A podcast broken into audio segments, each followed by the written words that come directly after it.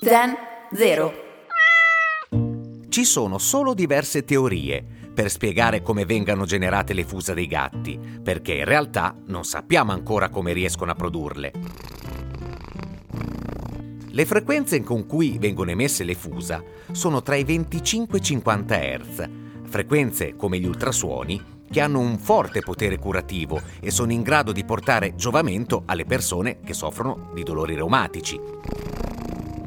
Poi le fusa sono anche un antidoto naturale contro l'ansia, lo stress, la depressione e l'insonnia.